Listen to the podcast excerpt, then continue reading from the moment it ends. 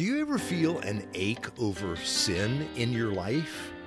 You wish those things had never happened, or you'd never done what now sticks with you. This is Wednesday, May 31st. And what we've learned is there's a suffering associated with our sin.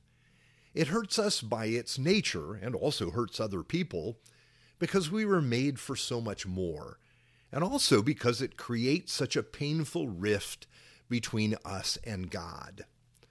Franz Kafka, the French philosopher and writer, wrote a fascinating story entitled The Trial. In it, he relates the story of a man named Joseph K., who, when he turned 30 years old, was arrested. He was indicted and put through hearing after hearing. But here's the thing he is never told what he actually did, the crime he was charged with. As much as he would like the thing settled, he seems stuck in a criminal justice system without any way to clear up what he has done. Because he does not know what he is charged with, he doesn't know whether he is guilty or not. When we reach the end of the story, Joseph K. has never learned the cause of his arrest. Now, in many ways, reflecting on this story, this ache that Joseph K. feels, believing he's done something wrong, but he's not quite sure what it is, well, this is what we come to feel often as human beings. It's true that most people don't believe in God or sin or hell, but there's this ache that tells them something is not the way it's supposed to be. And this ache is universal. And the problem is that without the ability to talk about sin and forgiveness, there really is no way to address and resolve it. So, as human beings, we set out on a course to make ourselves feel better, to resolve that feeling that leaves us aching for wholeness. Now, here's our text for today John chapter 13, verse 5 to 8.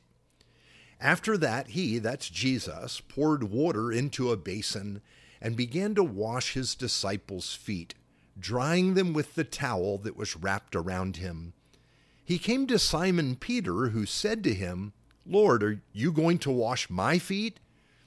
Jesus replied, You do not realize now what I am doing, but later you will understand. No, said Peter, you shall never wash my feet.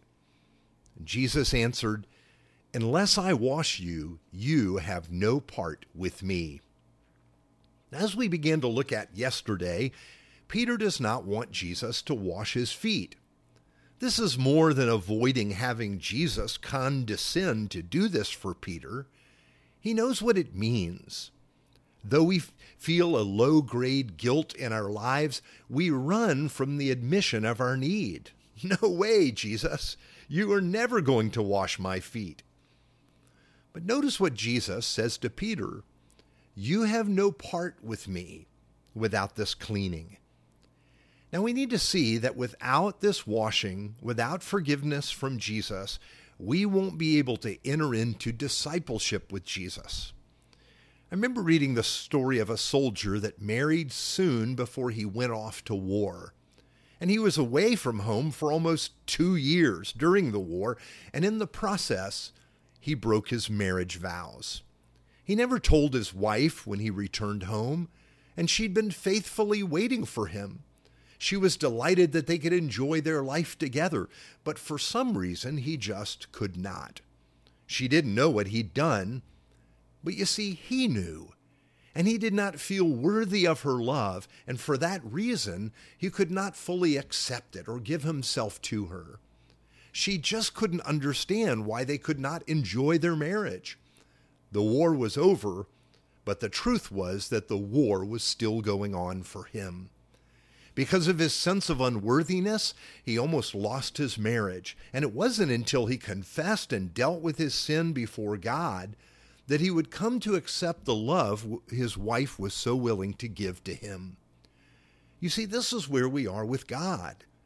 We cannot fully enjoy what God has for us and grow as disciples of Jesus until we admit our need, until we are cleansed by Jesus until we who were far away are brought near.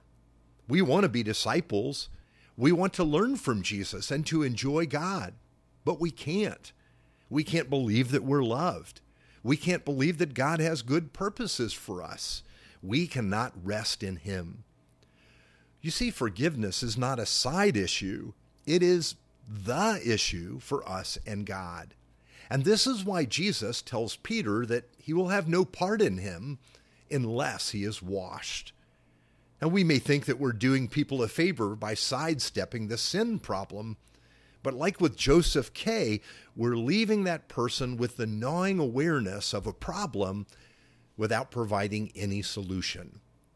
The good news is that Jesus came to save his people from their sins. Yes, we really need to be saved. We cannot bail ourselves out of this one. We need to be rescued by Jesus and given a forgiveness we do not deserve by the Lord Jesus. And this is what Jesus does for us at the cross. The Apostle Paul explained this in one of his letters, the second letter to the Corinthians.